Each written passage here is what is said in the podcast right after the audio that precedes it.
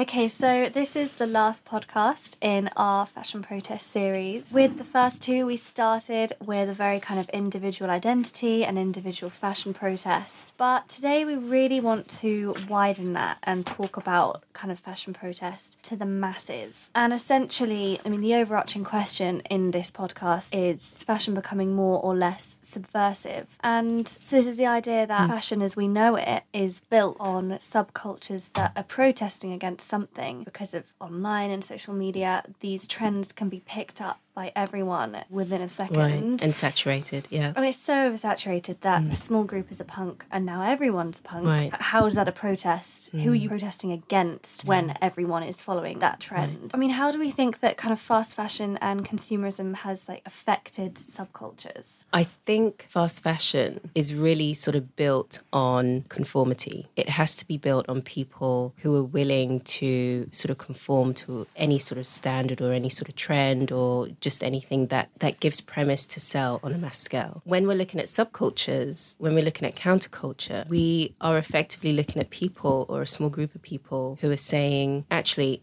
I don't buy that. I subscribe to this, and maybe that links to their identity or whatever, or whatever sort of message they're trying to get across. The way in which fashion has in the past been able to sort of manifest itself or reincarnate itself, it's always been based on those people, those key individuals, those key influencers, those key people who have protested and said, right, this is not for me. The mainstream's not for me, but I'm going to, you know, sort of look towards the essence of, of the values that I represent. That's been expressed through the way in which I dress. That's mm-hmm. what fashion is effectively used as a way of authenticating its direction, its future, all the sort of trend driven styles that have come and gone. That's where it essentially comes from. Going forward, if people are going to be a little bit more conformist, it's not going to bring about the, the chance, I guess, for people or for subcultures to grow. I don't know, it's very difficult to explain because I know that people are becoming a little bit more subversive, but yet when you're looking at the context of subculture, I don't feel that the it's same like kind of the- translates. The, individual is becoming subversive, the- but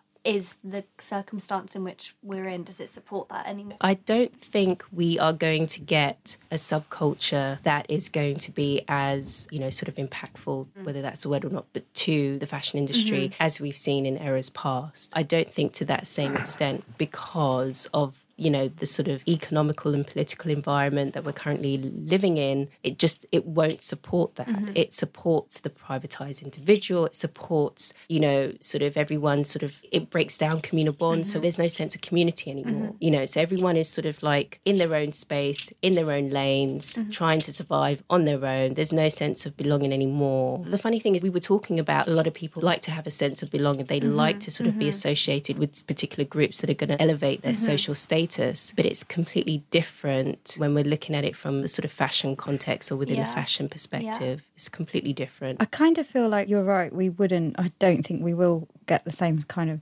subculture movements that we did mods, rockers, punk, Right. particularly the kind of three that I'm thinking of because Yeah. they're the mm-hmm. ones that I know the best. Partly, I wonder if it's just because it's already been done and they did make Yeah. such a big impact. Another subculture coming through. It's not. It's not going to have the same impact. There'd never Yeah. been anything like Yeah. these young people doing that ever. For the older generation, for that generation well, who were doing it, but for us, we know so much about it. Exactly, and I think as well, it was definitely impacted because it was in a time where it was very much respect your elders population. Like younger people didn't have a say, and it's kind of things that you know with the suffragettes. I don't really think many female movements have been as powerful as that because that was a time when women didn't even have the vote because of like the social circumstances. There was more to protest against. Right. But when things are becoming more, I mean, obviously, no, it's not perfect. There are still No, so many world isn't perfect. inequalities. Yeah, right, right. But there are so many less inequalities now. We have such a more open culture. On the whole, yeah, there is less. There are less massive things to protest against. the big issue got kind of dealt with Yeah. in a way, and now we're left with all the little Yeah. issues, but they don't necessarily spark the same yeah, kind of kind of you know, reaction and motivation. It's almost like, well, we did that, and now that's fixed, and we can just carry on. Yeah. And Yeah. obviously, it's not fixed. Mm-hmm. Yes. They're all the issues that come off of that original one mm-hmm. don't get the same mm-hmm. attention or the same riling people up to do stuff. That's true, but don't you feel that as a consequence of all those sort of subcultures sort of rising and creating some level of social change, don't you think now that there's a little bit more control in the masses spaces, I hmm. guess. There's a little bit more effort that's been put into maybe not creating another whatever Yeah. social movement or social protest movement in the past and it's sort of maybe pacifying a lot of people so it's things that we don't actually see hear or know about that i feel like clubs or key clubs or key hmm. places where a lot of like-minded people congregate and meet Yeah. Discuss exchange ideas if those things are being shut down i don't know if everyone's aware of like a lot of like Yeah. clubs in london that have just literally gone and turned into apartments or you know new developments whatever by foreign investors but i don't think people realize that there's a slow sort of insidious i call it insidious but an effort to really sort of get rid of any impetus or any sort of external mechanism that could reenact any sort of protest or social change movement to that extent Yeah. to the extent that we've seen in the past and like youth clubs are closing Right. and it's not sort of encouraged for young people right to gather together To in any sense In some ways, it's kind of, I was talking about this before, it's kind of moved online. People consolidate with each other and you find groups of people you might not even know online. And I think in some ways, like I believe that subcultures are going to have to adapt to this new world that we're in because we're not going offline now. Social media Yeah. is not a trend. It's not something that's going to go away. With advertising going on all platforms now and there's so much more emphasis, it's not mm. a fad. And I think for this to survive and for fashion to go further, it's just going to have to evolve into the society we're in now. It's true, but don't you think that with online, there's you're not really getting the whole package that I guess you would face to face. So it's the idea of way in which you express personal yourself, profile, right? you're like your It's completely almost lost. like personal promotion. Yeah, yeah, yeah, It's not the same as like meeting up at the well-known pub around the corner mm. and all dressing affiliated with the same sort of mm-hmm. like like-minded mindset that you all share. Mm-hmm. It's completely different because it's online. So when you're introducing the element of fashion, particularly in that scenario, it gets lost when it's moved online. So yeah, the need to subcultures to be able to express themselves from an aesthetic perspective is lost if those places are being shut down and also if everyone's going online. How it impacts on fashion, I think it's going to be quite significant based on what the article was saying, which was the manufacturing of fictitious subcultures, which I found That is really absolutely hilarious. Yeah. We had some actually. The names were like normcore, grunge wave, Oh, gosh, sea no. punk, that's a personal favourite health punk. Health punk. health goth oh, oh. I mean, it does kind of confirm the fact that obviously subculture style is very new, it's very young, it engages a very young audience. It also it's heavily sort of monetized. It's how fashion is able to survive really. I I just think that it's going to be very difficult, I think, for the topic of subculture to really survive in an era that we're in. I think that with the internet, like at least for how I grew up, I think that subculture, the internet helped it grow a lot more in my aspect. Let's go way back to when I was younger to backtrack. Like, for example, playing a specific game. Like, I had this community online that was literally like millions of people. And I think that, like, even though the physical location wasn't there, we were hopping on a TeamSpeak, like 24 7 call where you could just hop in, hop out, talk. And I think mm-hmm. that as I grew older, that translated into fashion as well, where mm-hmm. we had like Tumblr, where like all of my friends were very big on Tumblr with fashion. I think that, like, even though these people weren't in the same places, they had people in like Africa or like Asia, mm-hmm. like kids in New York, Miami, mm-hmm. and they were wearing the same exact things. It's interesting because, like, I could see how not having that physical key club or meetup spot where together, like, all the goth kids are just chilling in the park, or like stuff like mm-hmm. that. I think that, yeah, we don't have that part, but somehow the fact that now we have like this overlying presence, like, over the world where it's like, Yeah. it's just global now that I think it makes that global community. I mean, for example, there's a brand called Drop Dead. They have a store in like Soho. It's like the lead singer of like a big band called Bring Me the Horizon. I think like they started off online and they've got like this Facebook group that's like a global community with just like these diehard fans. Like these people have never met each other. And it's like mm. to think you can have that with a brand that's that size. Think about when you look into brands like Fear of God, or for example, there's a brand called Represent from Manchester and mm-hmm. they're very big. They don't have a physical location, but they've got a chat called like Represent Talk, and there's about maybe like ninety thousand people in that chat just sharing pictures of their mm. fits. And then when you go to Reddit, every designer has their own Well, Reddit yeah, because I page. think it's like it's creating online communities and it's creating this. I mean, to just to quote a company that I know here, so Fascistize, who I work for, they mm. have you know a sub online like Instagram account called Team Fascistize, and it's Yeah. quite literally all they do is share photos of their customers mm. in their sports step- active right, wear, right. and it's like a positive body community. It's you know healthy, it's happy, it's mm. positive images and positive vibes. None of these people know each other. No one has met each other before. You could be living anywhere in the world, but mm. there is this online community that they're building are just about living that healthy lifestyle, Right. exercising, wearing sportswear, like Yeah. just being happy essentially. And I think, yeah, there's no physical location, there's Mm. no physical meetup, but at the same time, they are still forming their own little Right, they're subculture. asserting, They're yeah, still yeah, yeah, forming yeah. this culture. And also at the same time, kind of protesting against the whole just gym and, and that's all you do. It's kind of actually Mm. promoting a healthy Yeah. mind, not just a healthy body. So I do think there is still room for subcultures to exist. Right. It just, I think, almost But from the fashion perspective, yeah, I think it's a hard balance because I do think, yeah, I think there is room for them to exist, but mm. there's also the risk, I guess, to have kind of online as being a complete facade. This is your online self, and you might follow that, not trend, but you might be part of that kind of mm. protest movement mm. online, but then mm. in person you're not, and you Yeah. don't dress like that, and you don't have those views. Do you know what? I've got an example of that. I was speaking to a very dear cousin of mine, and she, on her recent trip to Tokyo, within a very sort of well known sort of area called Harajuku. Yeah, the Harajuku, The Harajuku girls. girls. Yeah, I don't know if I mentioned this. yeah, yeah. But it was the sort of shock of, okay, I'm here, but where are the Harajuku girls? Yeah. Where are they? where are the, you know, pom poms and the, the pink and the colours? And, and her friend said, well, they've gone to their homes where they've realised that now the internet can make them famous. They dress up in their homes. Oh, take images of themselves and do whatever it is, interact online, and then when they go outside, when they step outside, Just- they're completely normal. It's It's the most illustrate. unradical thing I've ever Well, heard. I would not call that protest. I call that Yeah, that's it's like- cheating. yeah, yeah, it's like cheating. It's like faux protest, and that's like- the thing. exactly. You can't regulate it. No. You can't because in the physical world you address like that. Like Yeah. you can't make people see you dressed as something else and Yeah, not dress- yeah. like that's not a thing. Yeah, I think it, there's a thin line between using kind of Instagram and Tumblr for promoting subculture Right. and then between actually using it to kind of cheat in a way Yeah. and not doing it in your actual life but just doing it online and thinking yeah yeah, yeah I'm part of that Yeah. movement I'm part of that movement but you're not Do you know what it is? I think the missing ingredient is lifestyle because mm-hmm. subculture used to be about lifestyle. It Yeah. was it Yeah. embodied the arts, the mm-hmm. culture, you know, the music, the entertainment, everything.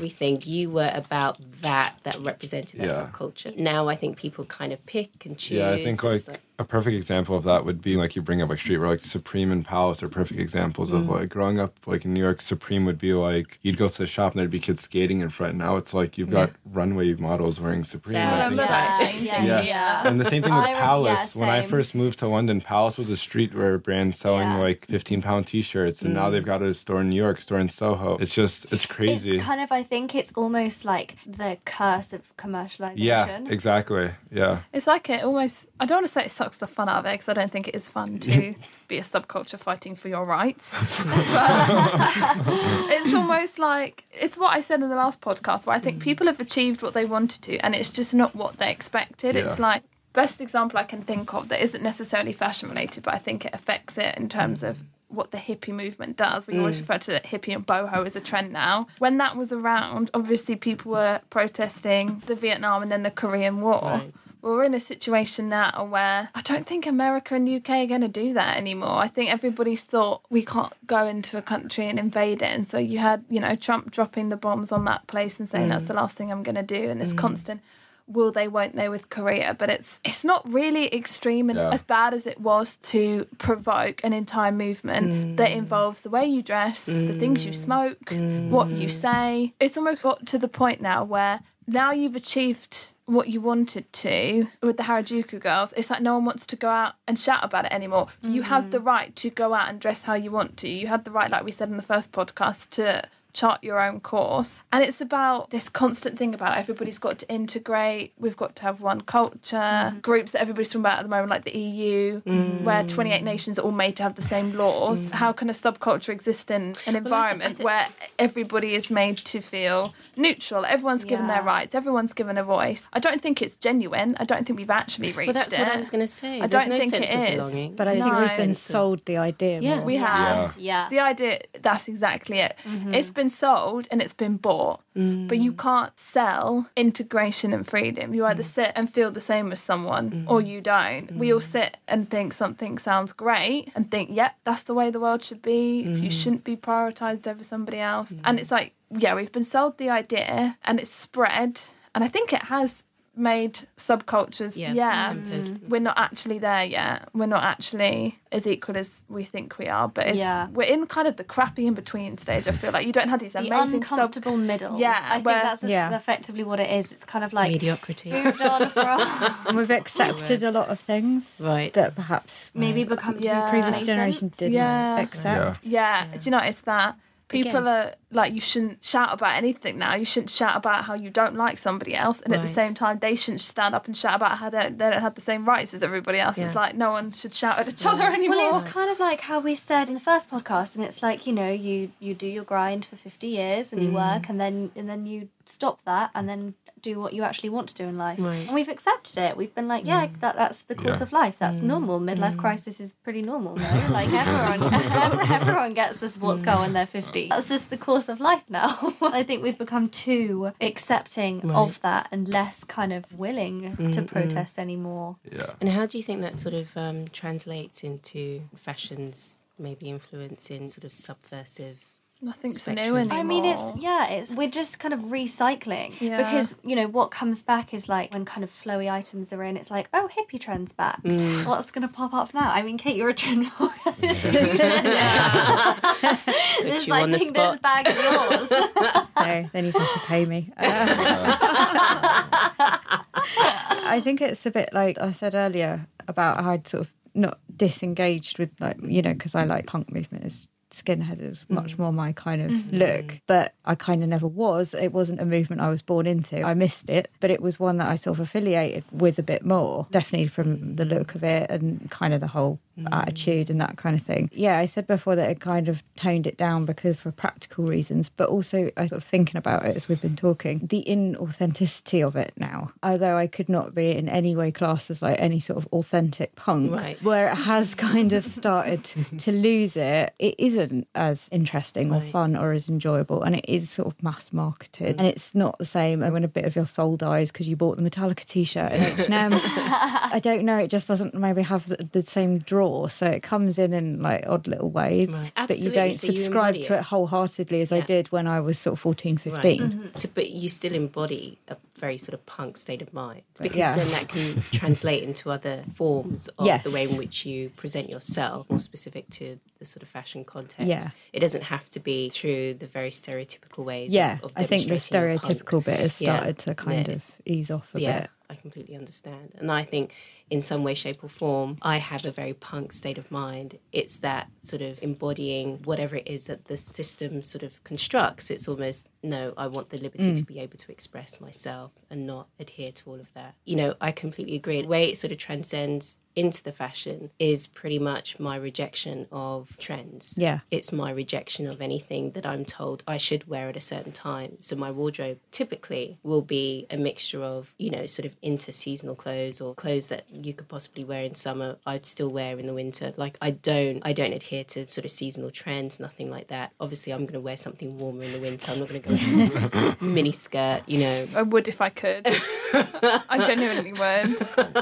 if the mood strikes, Yeah, it yeah, yeah. But I think strikes. sometimes as well with your like the kind of subcultures that you more inclined to be on board with, you don't mm. necessarily always follow kind of the fashion that's associated with them. You kind of No. follow the lifestyle because I don't like not to exploit Ellie here, but you are like a little rock star underneath that. Oh, Yeah. You're like old vintage rock, but you could not dress further from that. I thought, well, the day that I met you guys, Yeah. I was like, I'm dressed like a groupie.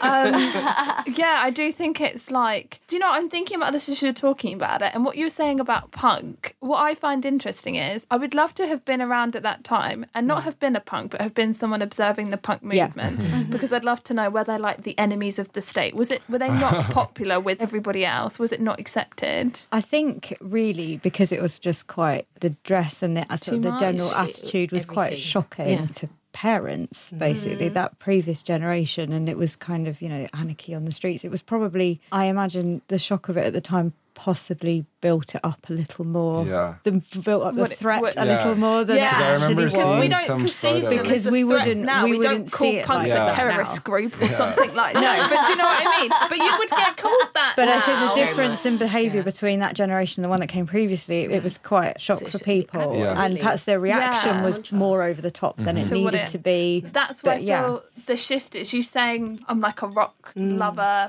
because I do feel like that inside. I am my car. I am a different person when that is Oh, playing. but it's like you were saying before about you feel like you want to say what you want to say. I almost feel like in a crazy way. Everyone, stay with me for a minute. The Trumps of this time are like the anarchists and the punk because it's like they're the ones that stand up and say what it's just not okay I to actually- say. Right. To I society, quo. yeah, he has a yeah. hairstyle that is so not okay. I feel like I'm part of that shift mm. Yeah. before at like 15 when I was a vegetarian I was like cutting leather out I thought it was really cool eco freak loved rock music now if I was in America I'd probably vote Republican I'm like that version of a conservative Right, right. but I almost feel like because that's what's become radical I've just decided to go down that radical path and it's almost within one generation what's become radical has switched because I think people who are punk now or their version of punk or punk lovers are the ones that are forward thinking but they're tolerant mm. and they've got all the things that who I think are anarchists. They're, mm. well, they're kind of mm. causing anarchy in the way the world is run right now.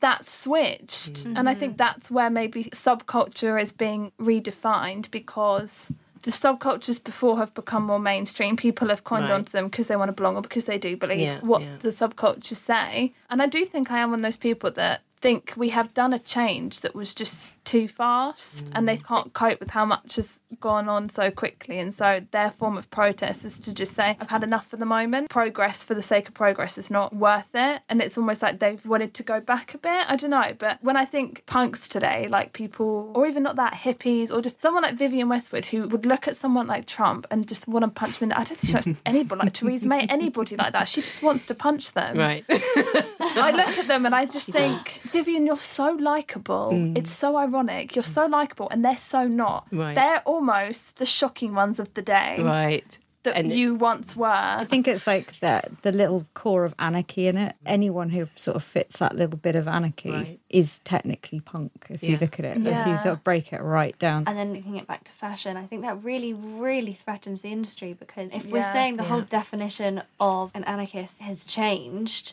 and it's like we're saying it's like the Trumps of the world, and yeah, if you believe or don't believe what he says, he absolutely brings out like the elephant mm. in the room. You know, he mm. says the unsaid, mm, regardless if you think it's true or not. It's all kind of words and it's saying the unspoken and it's not related to what he's wearing. Again, he's just in a suit. It's no one's looking at what he's wearing because they're listening to what he's saying because it's so outrageous. And there's things like companies are actually worried about what he's going to tweet because overnight he can just affect profits. Like with Ford, they actually are. Like I read it in the FT and com- like American companies are genuinely concerned because they're like Ford had a massive drop in like their share price because he tweeted about them. And it's like Yeah. in a world where those kind of protesters mm. are, it's all spoken or all online and Yeah. kind of unrelated to what you're wearing, then it really does question, you know, where's inspiration going to come from for fashion then? Because if this is how it's historically been done, where do we go from here? Do we have to change where we get our inspiration from? Does it not come from protest anymore? Does it have to come from somewhere else? Mm. I think it's hindsight as well. Like, for some reason,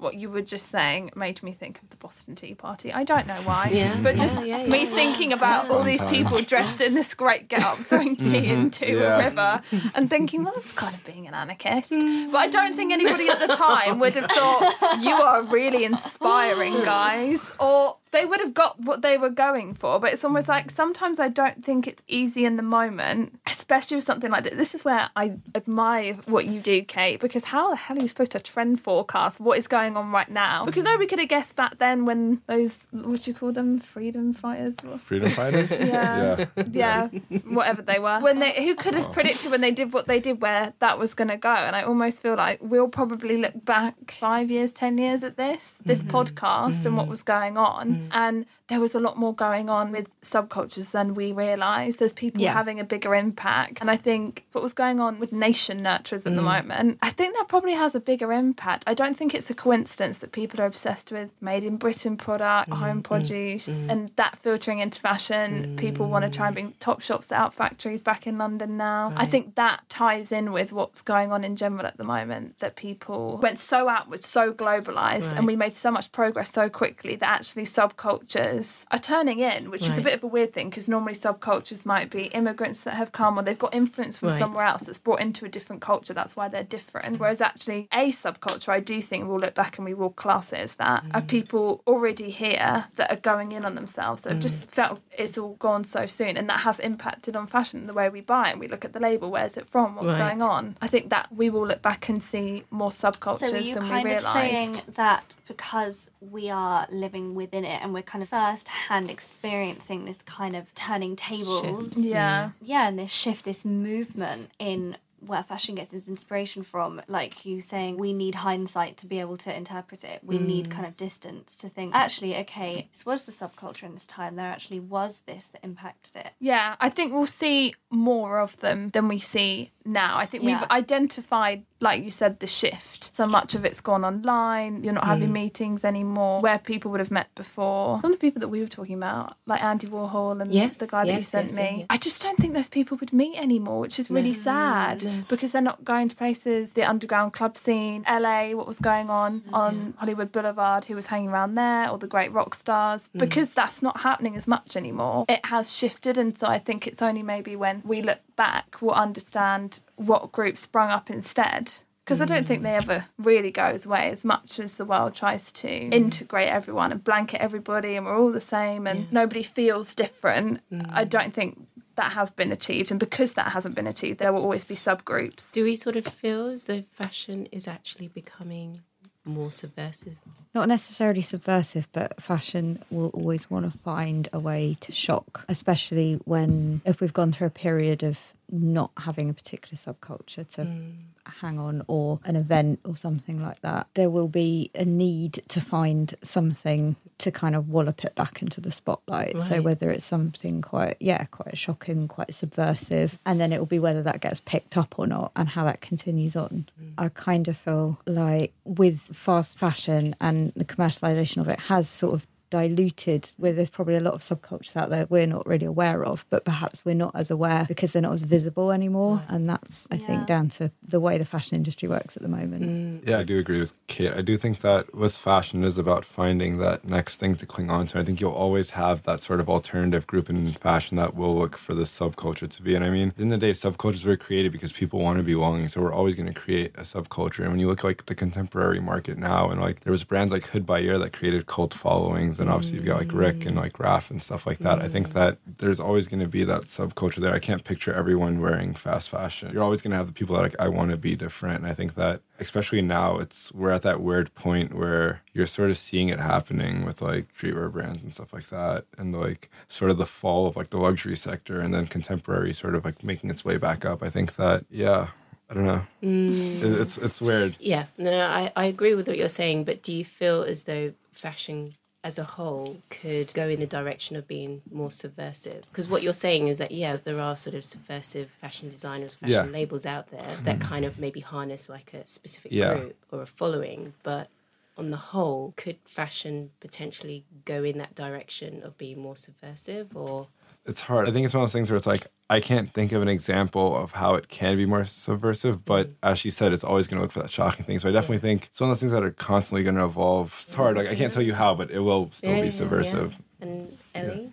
In a weird way, no, I think it has just changed. I don't think it actually is any more subversive. I think it's easy for us to look at it and think it has become because we're globalized, so we're aware of a lot more mm. people existing mm-hmm. in the world, basically. And so mm. the same kind of culture can exist within a culture now, but that is just bigger because the mm. population is bigger and we're aware of each other. So what we thought would be a movement of thousands might even be a million people now. But if you live in a country of 60 million, that actually, looking at the big picture, is still a subculture, even though it's got a million people in it. And I think, like they've said, that I don't think people are ever going to stop protesting, which I love. And I hope we don't ever stop putting our voice out there at the end of the day. If you're going to teach a a kid to communicate. Don't expect them to not learn to shout one day. I think maybe the one shift I've seen is that fashion designers and houses and labels, not all of them, but a lot that are mainstream and even just, like I said, well known now, they've just got more followers because of the internet, mm. aren't actually involved in the subculture. Mm. It's more being observed and used for inspiration. Right. But nobody making the clothes is invested in that in the way mm. that people like Vivienne Westwood were mm-hmm. before Right. they were part of the Right. movement. Uh, I think maybe that's where the shift's taken place, but I don't think people will stop